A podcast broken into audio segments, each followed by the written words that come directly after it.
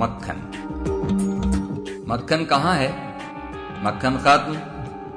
खल्लास। सारा खा लिया? नहीं, सारा लगा दिया। ये खाने की चीज़ थोड़ी है लगाने की है। जिसको लगाओ फिसल पड़ता है। जो फिसलेगा उसकी टांग टूटेगी। ये सोचना उसका काम है। हमारा काम तो लगाना है। और अब सवाल, क्या तुमने कभी किसी को मक्खन लगाया है? अगर नहीं तो हमें लगाओ।